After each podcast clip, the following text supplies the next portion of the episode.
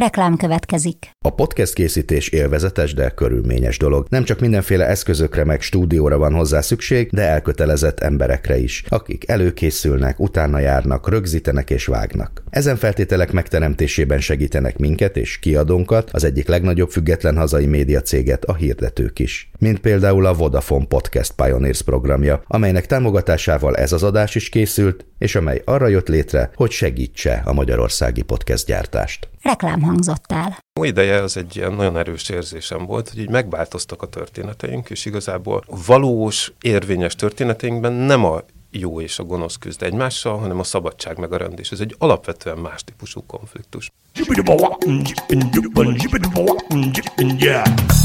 A Líra könyv bemutatja a 24.hu könyves podcastjét, a Buksót.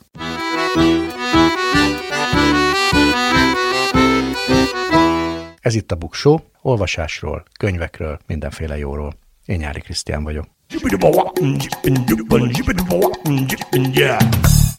24. buksó adásunkban sok mindenről szó lesz, technológiáról, hangos könyvekről, utópiákról, ifjúsági regényekről, hogy ez hogy függ össze az hamarosan ki fog derülni, például vendégemmel, Szabó Tibor Benyáminnal folytatott beszélgetésből, akinek Epic 2 című regénye, ifjúsági regénye a közelmúltban jelent meg, és egy nagyon izgalmas könyvsorozatot is gondoz emellett, amely siker lett, bestseller lett Magyarországon, annak ellenére, vagy éppen azért, hogy filozófusokról szól. Száz év magány rovatunkban hangos könyvekről fogok beszélni, mik a trendek, miféle hangos könyvek jelennek meg, hogy működik a hangos könyveknek a hallgatása, vannak-e más másfajta hallgatói vagy olvasói szokások ezzel kapcsolatban, és hogy néz ki mindez Magyarországon, a végén pedig 10 plusz 1 új irodalmi hangos könyvet fogok ajánlani.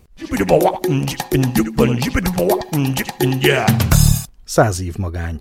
Számok a sorok között, érdekes adatok a könyvek világából. Évek óta érzékeli a könyves szakma az egész világon, hogy a hangos könyvek népszerűsége rohamosan növekedik, de az igazi reneszánsz az talán most jött el. Két dolog kellett hozzá, hogy eltűnjön a CD, mint fizikai hordozó, és karanténba kényszerüljön az egész világ. Bár az iparági jelentések azt mutatják, hogy a hangos könyvek eladása 2012 óta folyamatosan nő, 2020-tól valósággal berobbant az egész világon. Egy felmérés szerint az amerikai felnőttek negyede hallgatott hangos könyvet tavaly előtt, azaz a karantén első évében. Ezt mutatja egy friss francia felmérés is. Az otthonmaradásra kényszerült franciák közül sokan lelkes hangos könyv felhasználókká váltak. A Médiametri által a hangos könyvek felhasználása hatásáról készített felmérés szerint a franciák 26%-a számolt be róla, hogy 2021-ben kipróbálta mondjuk így a hangos olvasást. 2020-hoz képest ez körülbelül 1 millió új olvasót vagy hát hallgatót jelent. Az egyik legnagyobb közel 1,2 millió felhasználóval rendelkező nemzetközi platform, a Storytel részletes adatokat is közölt a hangoskönyv hallgatási szokásokról. A kínálatukban egyébként 325 ezer hangoskönyv érhető el 24 nyelven, úgyhogy vannak adataik bőséggel. Egy átlagos felhasználó hallgatójuk havi 30 órát hallgat hangos könyveket, azaz minden nap egy órát. Ennek a megoszlása is érdekes. A csúcsidő reggel 7 és 8 között, délután 4 óra és 6 óra között, valamint este 9 és 11 óra között van,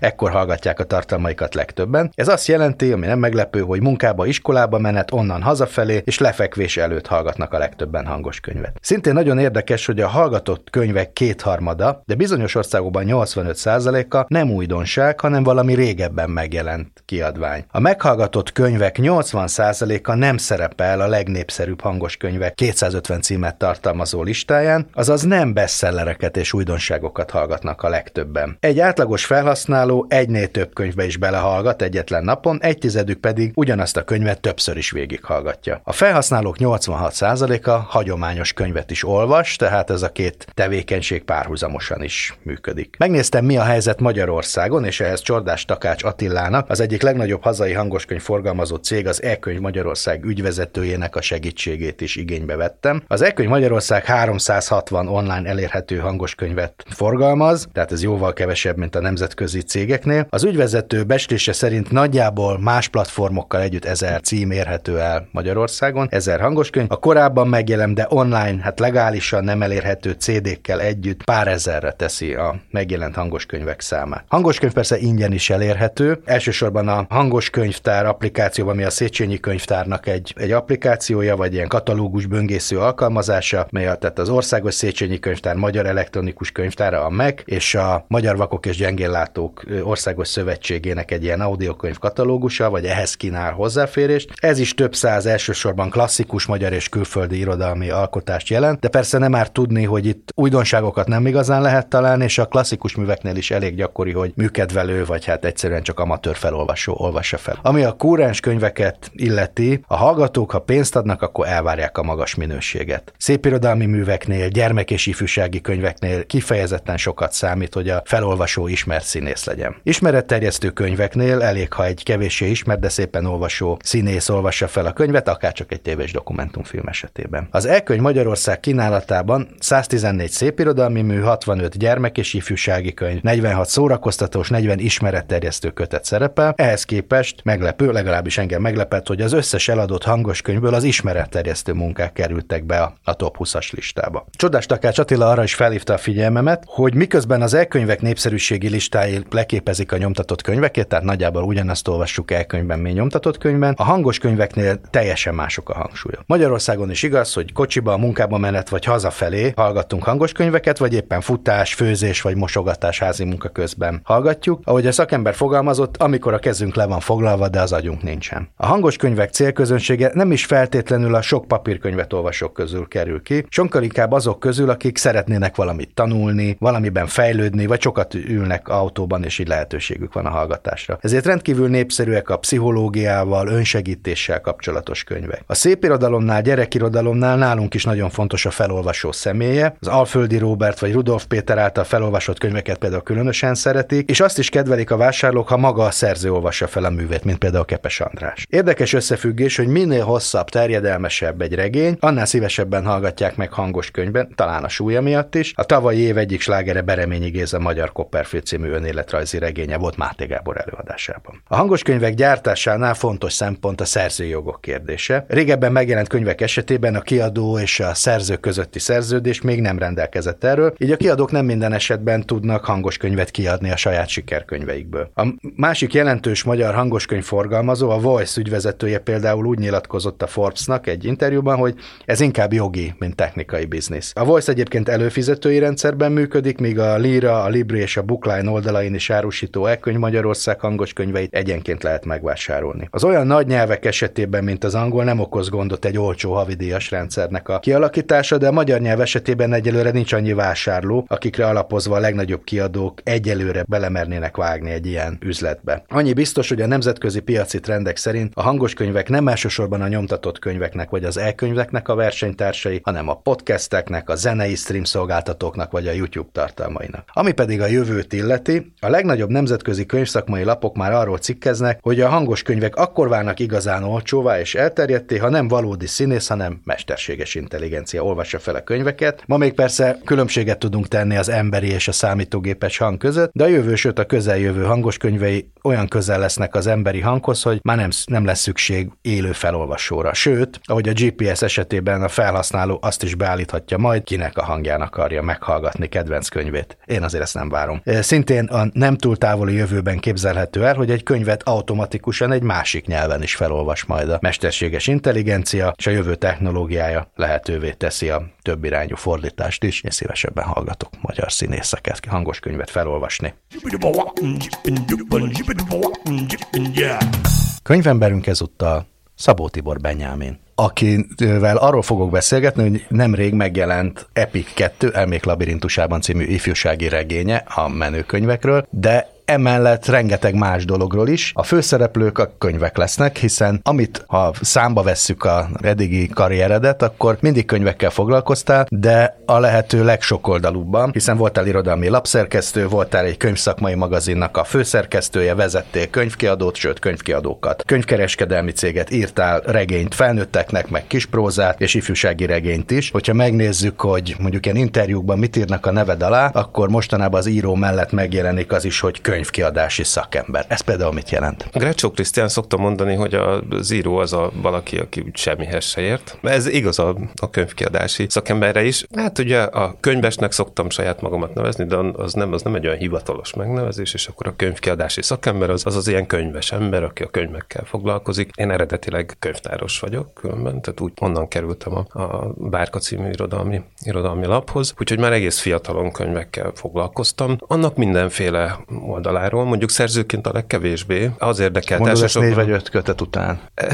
Tehát amikor valaki professzionális író, úgy, úgy szerző, az egy más dolog, az sokféle szempontból más dolog, de mondjuk egy más, más életmódot is jelent, egy más gondolkodást is jelent valójában. Én inkább azért ilyen irodista vagyok alapvetően. A legtöbbször mások műveivel foglalkozom, nem a sajátokkal. Van egy nagyon izgalmas projekt, amivel most foglalkozol, erről majd a végén fogunk beszélni, mert ez engem nagyon lelkesít, de először a mostani könyved apropóján kicsit arról, hogy miért fordultál az ifjúsági regény felé. Itt valójában arról van szó, hogy nekem magamnak volt egy gyerekkoromban egy nagyon meghatározó olvasmány élményem. Ez egy könyvsorozat volt, az volt a cím, hogy Sirius kapitány. Ó, hát ez nagyon nagy na, sorozat. László volt. Endrének volt az ifjúsági regénysorozat. A László Endre, ő a Magyar Rádiónál volt rendező, amíg élt, addig a, a Szabó család című mi az ilyen rádiójáték sorozat, ugye az a legismertebb magyar teleregény sorozat volt, na annak ő volt a rendezője, és már egészen idős volt, elkezdett rádiójátékként egy ilyen sci ifjúsági történetet megcsinálni, és az, azok aztán megjelentek könyvformában is, én azokat olvastam, és az nekem egy ilyen meghatározó élmény volt, és azt a, azt a világot, azokat a figurákat, azt az atmoszférát, azt én, azt én kerestem olvasmánya, egyéb olvasmányokban, és akkor nem nagyon találtam meg, és akkor hát eljutottam, akkor ma majd én elkezdek mesélni valami olyasmiket, ami, ami, ami visszarepít abba, abba a világba, úgyhogy az Epic az ebben az értelemben mondjuk egy ilyen fanfiction igazából, hogy, hogy azt, a, azt az élményt próbáltam újra átélni, amit kaptam a, a Sirius-tól. Ugyanez egyébként, hogy az a nem tudom, 25. században játszódik a Hold államban, ami abban a fikcióban létezik, de ott is így néhány gyerek van, ilyen nagyon okosak, van egy okos lány, aki, felnőtt, aki és... egy ilyen manipulatív karakter, van okos felnőtt, igen, tehát hogy felismerhetőek azért azok a motivumok, csak hát itt egy itt más dolgok történnek, de a, a világnak ezek az alap jellegzetességei, ezek onnan jönnek, és azért jönnek onnan, mert hogy nekem az volt fontos. Igen, hogy az un, regény univerzuma az nagyon ö, hasonló, de hát igazából sok ifjúsági regényben találjuk ezt meg, hogy okos, tanuló fiatalok, akik felszednek valamilyen fontos tudást, és megváltoztatják a, a világ menetét, vagy abban annak a kis univerzumnak a, a, a sorsát. Tehát bizonyos értelemben ez az ifjúsági regények jelentős részének ez a, a mélyén a, a történeti mag, csak nem mindegy, hogy milyen irányba viszi el a szerző. Így van, és itt volt egy,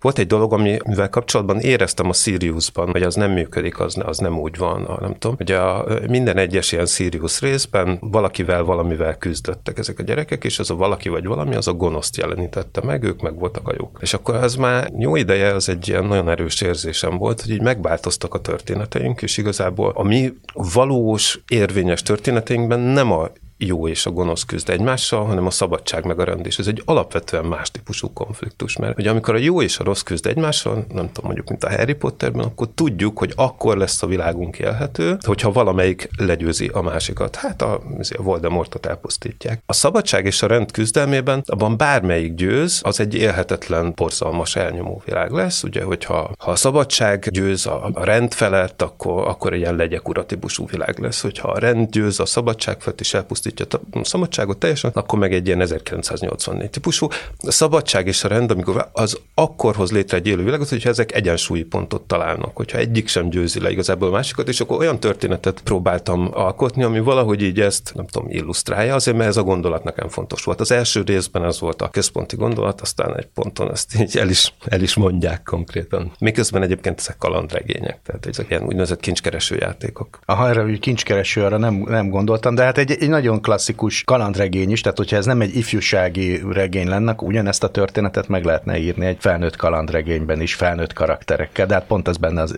az izgalmas, hogy ezek kamaszok, nem is kis kamaszok, hanem konkrétan 14-15 évesek. És rá, ráadásul azért nagyon fontos, hogy ők kamaszok, mert hogy a civilizációnkkal, meg a kultúránkkal kapcsolatos így nagyon erős kritikai vonal van ebben a történetben. Az meg Mint azért hogy a generációban benne, magában is most. Igen, és ez pont azért, azért van benne, mert egyébként a, a nagyobbik második fiam 16 éves, és így látom rajta ezt a, hogy, a, hogy ennek, a, ennek a generációnak így, így elege volt abból, amit a szülők csináltak, hát már mint a mi generációnk. Tehát ez, hogy így mindent elszúrtunk magunk körül, és így az elmúlt 30 évben, ahelyett, hogy egy, mondjuk egy jobb, egy szebb, egy élhetőbb világot adnánk át, a gyerekek nemzedékének igazából egy sokkal vacagabb világot hoztunk létre, a folyókat megmérgezzük, az erdőket kiírtjuk, ilyen populista szutykot hozunk létre magunk körül, és akkor ugye egy, egy dolog nem volt még, hogy de legalább egy ilyen nagy világra szóló háborút ez a generáció nem hozott össze, hát most már sem mondhatjuk el, mert hogy ez is itt van körülöttünk. Na majd erről is beszélünk, mert hiszen a regénynek a második része is még előtte született, mint hogy ilyen háborús világban éljünk. Az első rész az elég nagy siker volt, de aztán a folytatás más elfoglaltságait, könyvkiadói munkáid miatt sokáig váratott magára. Tehát egy akkori 15 éves, akinek szólt, meg akikről szólt, az ma már az egyetemet is befejezte. Szóval a két rész között eltett, a jól számolom, 8 év, de hát nem a játék idejében, mert a szereplők azok fél évvel lettek, a, ha jól értem, idősebbek. Ugye akinek ott eltört a lába, annak még mindig gipszbe van a második részben. De közben a világ, ami körülvesz minket, az nagyon sokat változott, és erre is reflektál a, a regény. Tehát ez hogyan oldottad fel ezt az ellentmondást, hogy a jelenben is játszódik a, a, a dolog, de közben fél évvel, a nyolc évvel ezelőtti jelenhez? Ugye,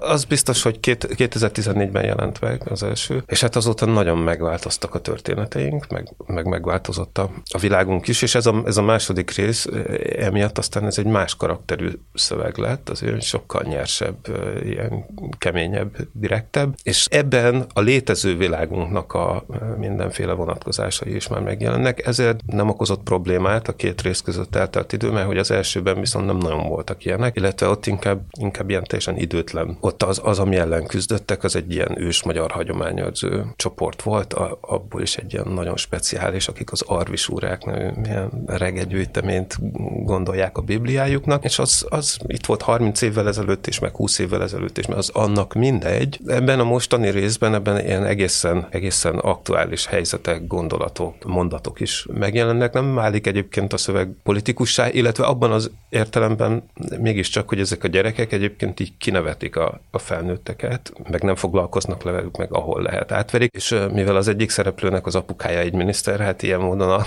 tulajdonképpen magát a minisztert is teljesen idiótának nézik. És, tehát ilyen módon megjelenik benne egy ilyen aktuális. És hát mivel abban a világban élünk, amiben a, a miniszter azon a nyelven beszél, amelyen nyelven mondjuk a kormányinfók megszólalnak. Hát vagy annak egy paródiája, vagy nem is tudom milyen. Kicsit beszéljünk arról, hogy de ez a regénynek a, a mind a kettőnek a, az egyik fő háttér, hogy ezek a gyerekek tehetséggondozó iskolába, egy ilyen szuperiskolába járnak, és mindegyiknek van valamilyen kimagasló képessége. Ebből a szempontból van Harry Potter párhuzam, mert hát azok meg ottan varázslók, de, de pont beszéltünk arról, hogy mégis nagyon más az alapszituáció, hogy itt ők ugye nem született varázslók, hanem van egy tehetségük, és enélkül az iskola nélkül akár el is kalódhatnának, hogyha jól értem. Tehát az kell, hogy ők együtt legyenek ahhoz, hogy ezeket a képességeiket ki tudják használni. Igen, hát ugye miről van szó? Tehát a regény fikciója szerint Észak-Pesten, a Marina parton működik egy ilyen alapítványi magániskola, ahol ilyen nagyon tehetséges gyerekeket kiválogatnak, és úgy nem tudja igazából senki se, hogy miért vannak ők ott. A gyerekek maguk se, meg a szülőknek se igazán mondják meg, és aztán az első történetnek a, a végére derül ki a gyerekek számára, hogy igazából azért gyűjtötték őket össze, mert ezt a generációs problémát már ez az alapítvány maga is érzékeli, azt, hogy a szülőknek a generációja a világunknak a problémáit nem tudja megoldani semmilyen módon. Megértik ezt, és akkor valamilyen,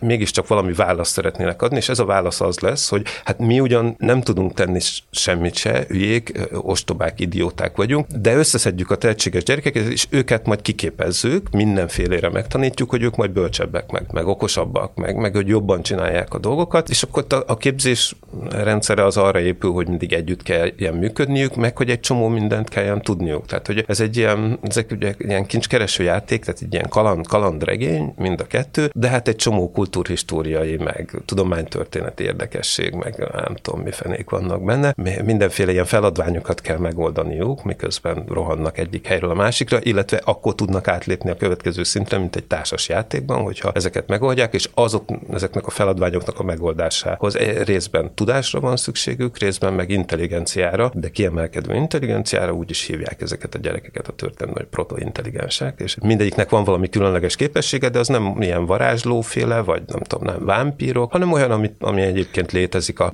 a létező világunkban is. Van egy közöttük, aki egy nagyon érzékeny az ilyen pszichológiai manipulációra, és akkor ő egy ilyen átbeszélőgép, akkor van egy másik, akinek nagyon kifinomultak az érzékei, egy ilyen sentinel típusú figura, hogy nagyon, nagyon jó a hallása, meg nagyon erős, akkor nem tudom, van, van egy másik, aki egy Napóleon szindrómás, szóval párhuzamosan nagyon sok dologra tud egyszerre figyelni, ő az irányítójuk, hát ilyenek vannak. Meg van, aki az informatikában erős, van, akinek van küzdősportban jártassága, de nekem azt tűnt fel, hogy különösen értékesek azok a csoporttagok, akik valamiféle bölcsészképességgel rendelkeznek. Ugye ez, ez nem szokott az ilyen szuperhősös történetekben olyan erős szál lenni, tehát a meggyőzés képessége, a múlttal való analitikus viszony, vagy, vagy ilyesmik, ezek fontosak. Azt hiszem, hogy ezek neked is fontosak egyébként. Meg azt érzékelem különben, és ezt így a gyerekeimbe is így próbálom beleültetni, főleg a nagyobbikban a kicsi az megkapja 0-24-ben, de a nagyobbikba így próbálom beleültetni, hogy jövünk valahonnan, tehát egy csomó probléma, amivel mi találkozunk, az, azzal igazából már találkoztak korábban, és arról már születtek válaszok, és de ahhoz viszont azt el kell olvasni a kultúrtörténetnek a megképződött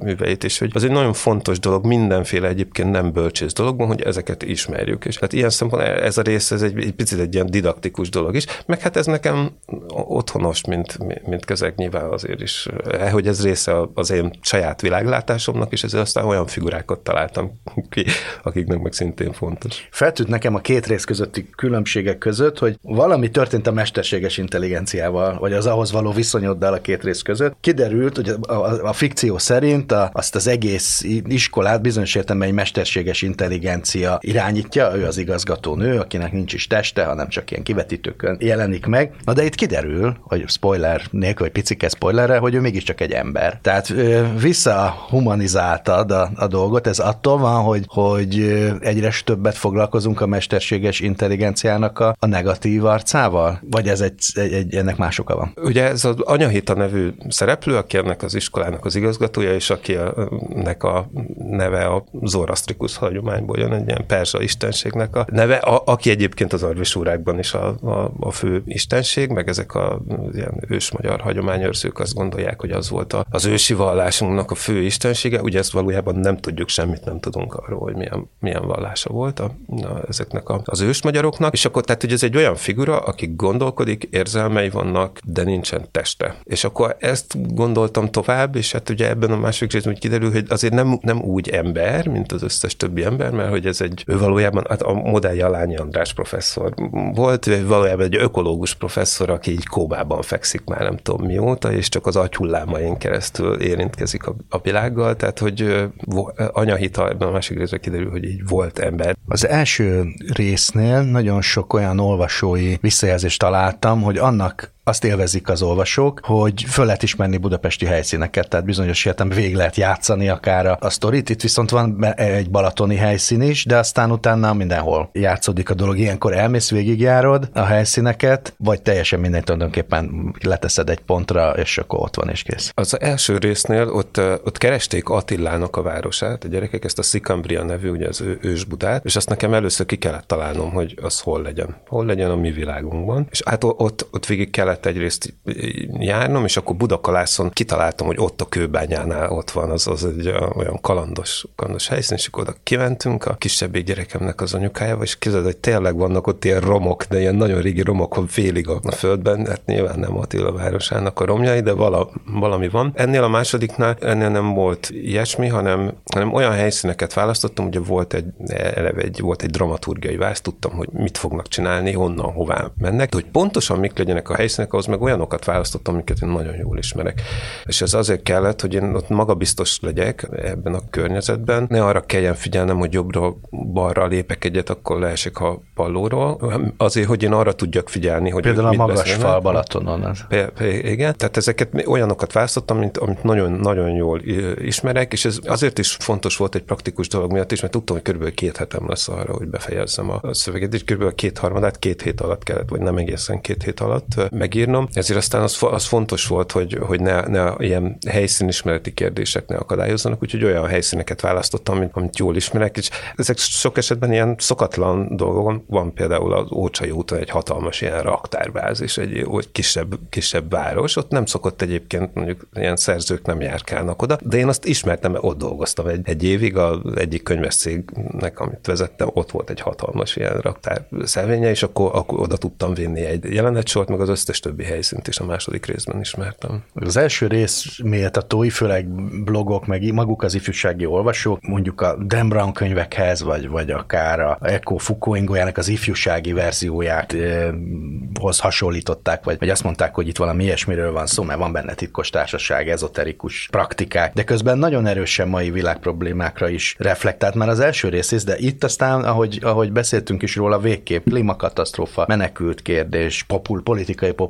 minden előkerül, olvasható ez valamiféle ilyen politikai disztópiaként is? Abban az értelemben igen, hogy a, ugye mondtam, hogy az első részben ugye az volt a gondolat, hogy már nem a jó és a rossz küzd egymással, itt meg az volt a fő gondolat, ami egyben a, egyben a félelmem is, hogy a, hogy a mi gyerekeinknek a generációja nem fogja tovább építeni azt a világot. Tehát, hogy nekik konkrétan így elegük van belőle, és abból, amit mi tettünk a világgal, és valamit teljesen mást építenek a helyére. Tehát, hogy egy ilyen szakadás, egy törés jön a fejlődésben, és a, ez a történet tulajdonképpen azt meséli el, ahogyan, ahogyan eljutnak a, addig, hogy szembefordulnak a szülőkkel, és azt mondják nekik, hogy nem, nem fogjuk követni azt, amit ti ugye ott hagyják őket, és hogy csak a saját morális parancsaiknak engedelmeskednek, semmi másnak. Tehát ilyen értelemben, hogyha az egy politikai disztópiának tekintető, hogy, a, a, hogy, hogy szerintem a, a gyerekeinknek a generációja nem fogja tovább éltetni ezt a társadalmi rendet, amiben élünk magát, akkor, akkor politikai disztópia. Van egy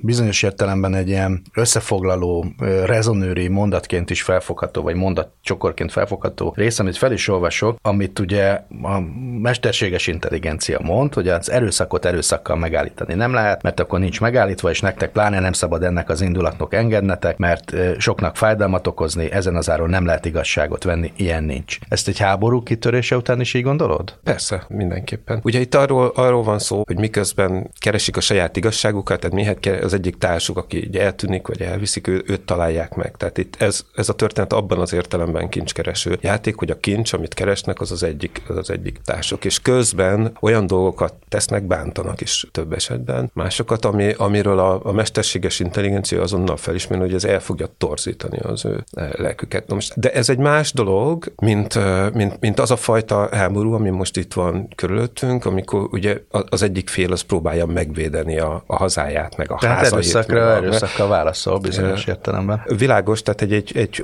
hódító háborúval szemben a pacifizmus az érvénytelen. Ők nem ebben a helyzetben vannak, tehát valószínűleg, hogyha egy ilyen háborús helyzetbe vittem volna őket, akkor a anya hitesen mondja nekik, hogy akkor adjátok meg magatokat, hiszen hogyha mondjuk ezt csinálta volna a világ, akkor ma az egész világ egy náci birodalom lenne. Tehát, hogy ez így nem, nem jó megoldás, miközben egyébként körülöttünk vannak azért olyanok, akik ezt a választ adják ma is, hogy hát Igen. hát igazából le kéne tenni a fegyvert, és, a, a, a, a, és elfogadni, hogy így alakult. És elfogadni, hogy, hogy így alakult. Hát azt tudjuk, hogy ennek ugye akkor nincsen vége. Néhány nappal ezelőtt a három, három számomra nagyon fontos gondolkodó, a Timothy Snyder, meg az Anne Applebaum és a Harari beszélgettek a, a háborúról, és azt mondta a Harari, aki nekem egy nagyon, nagyon fontos ilyen, ilyen referencia, személy számomra. Azt mondta Harari, hogy itt ennek az a tétje, ennek az egésznek, hogy ha, ha Putyin akarata érvényesül, akkor nem csak Oroszországot és Ukrajnát, hanem az egész civilizációt visszaviszi a dzsungelbe. Visszaviszi egy olyan helyzetbe, amikor az elfogadható és itt tolerálható, hogyha erősebb vagy és nagyobb vagy, akkor oda megy a másik, az fejbevágod és elveszed, ami az övé. Ugye ez a, a hiperkapitalizmus alapú ilyen nagyon modern társadalmunk azért az arra a gondolatra épül, hogy ilyet nem lehet, nem lehet csinálni. Azért is kérdeztem ezt, kérdezem, meg kíváncsi vagyok, hogy mit gondolsz erről, meg azért, mert a legvégén kinyitod a lehetőséget, hogy merre fog tovább fejlődni ez a trilógia, vagy, vagy regény sorozat, hogy ott megjelenik a világjárványnak a, a gondolatai Wuhanhoz nagyon hasonló nevű városba valami fog majd történni, de hát közben azóta a személyes tapasztalatunk is az, hogy volt egy háború is. Tehát ezek meg fognak jelenni, tudod már, hogy miről fog szólni a következő rész, és kell-e várni rá nyolc évet megint? E, remélem, hogy nem kell rá várni nyolc évet, a fele, fele az megvan, és még a, a háború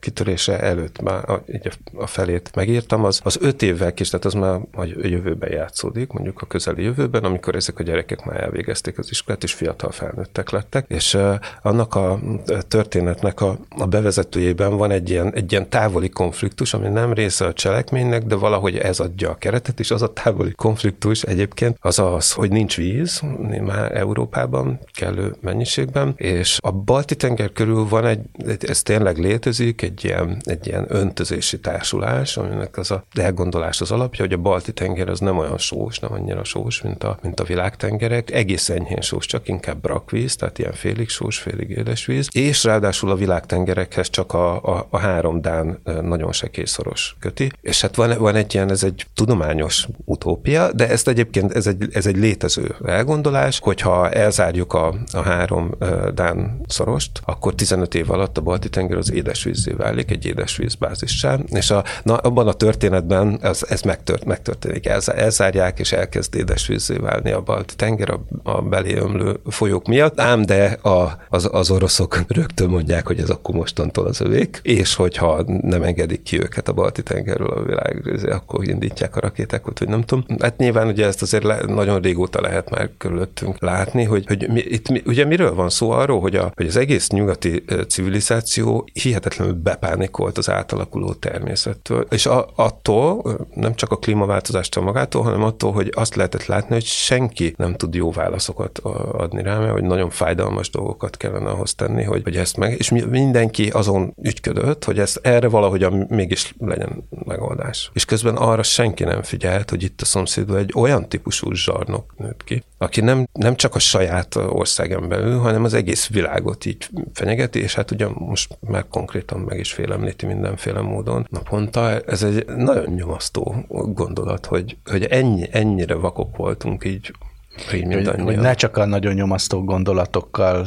zárjuk be ezt a beszélgetést. Nekem nagyon sok örömet okozott az a tény, hogy szerkesztesz egy különleges könyvsorozatot, ami egy spanyol könyvsorozat, és Magyarországon ennek a fordítása jelenik meg, majd elmondott, hogy ez egy nagyon különleges körülmények között, a világ filozófusai sorozat, és az a helyzet, hogy ez egy hatalmas siker lett. Tehát olyan példányszámokba kelnek el filozófusokról szóló könyvek, amit megmondom őszintén, én nem gondoltam volna, pedig az én antropológiai optimizmusom töretlen. Szóval miről van szó pontosan, és, és mikről fogunk olvasni ezekben a könyvekben? Ez a könyvsorozat egy, egy, egy spanyol kiadó, az MSE Publishing, és a, a Lirának, a, a magyar Lirának a, a közös gondozásában jelenik meg Magyarországon. De egyébként ez az MSE Publishing a világon 10-12 piacon ezt indította, ezt a könyvsorozatot. Összesen 60 része lehet, vagy, vagy annyi van ennek a sorozatnak, minden, minden rész egy-egy nagy gondolkodónak az életét és a munkásságát dolgozza fel, mindegyik könyv 144 oldal, mindegyik ilyen B5-ös táblak, táblakönyv formátum. Nagyon jók a szövegek, ezek nem, nem filozófusoknak íródtak, hanem olyan a filozófia iránt érdeklődő, de egyébként nem szakmabelieknek, akik nyitottak ezekre a, a, a kérdésekre, egyetemi filozófusok írták, de szóval szakemberek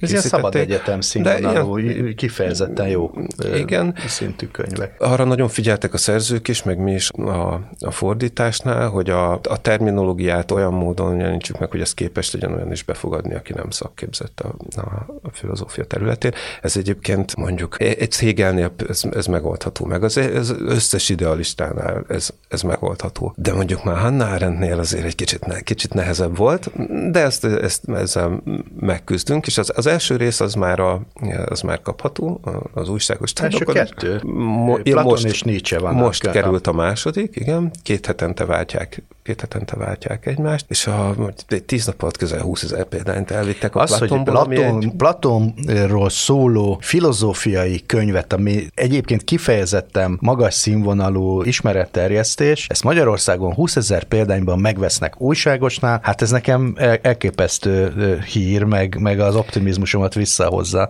Szeretném azt hinni különben, hogy, a, hogy ez azt is jelenti, hogy a, a világnak szüksége van a bölcsekre. És ez mi, miért? Ezt én egyébként így belátom tudom, hogy, hogy miért, mert ugye ma már nem tudjuk megmondani, hogy mi a valóság, és mi a kitalált. Minden olyan kuszos, zavaros körülmények, és nagyon nehezen értelmezzük azt, hogy mi történik velünk. De azt, azzal kapcsolatban, hogy mi történik velünk, hogy kik vagyunk, hogy mi a jó és a mi, a, mi a rossz, egy csomó ember egy csomó okos dolgot meg kigondolt, és ezek a könyvek ezeket így összeszedik érthető módon, és hát én szeretném hinni, hogy azért van ekkora sikere, mert hogy a bölcs emberek bölcs gondolataira arra, arra újra szükség lesz. Top 10.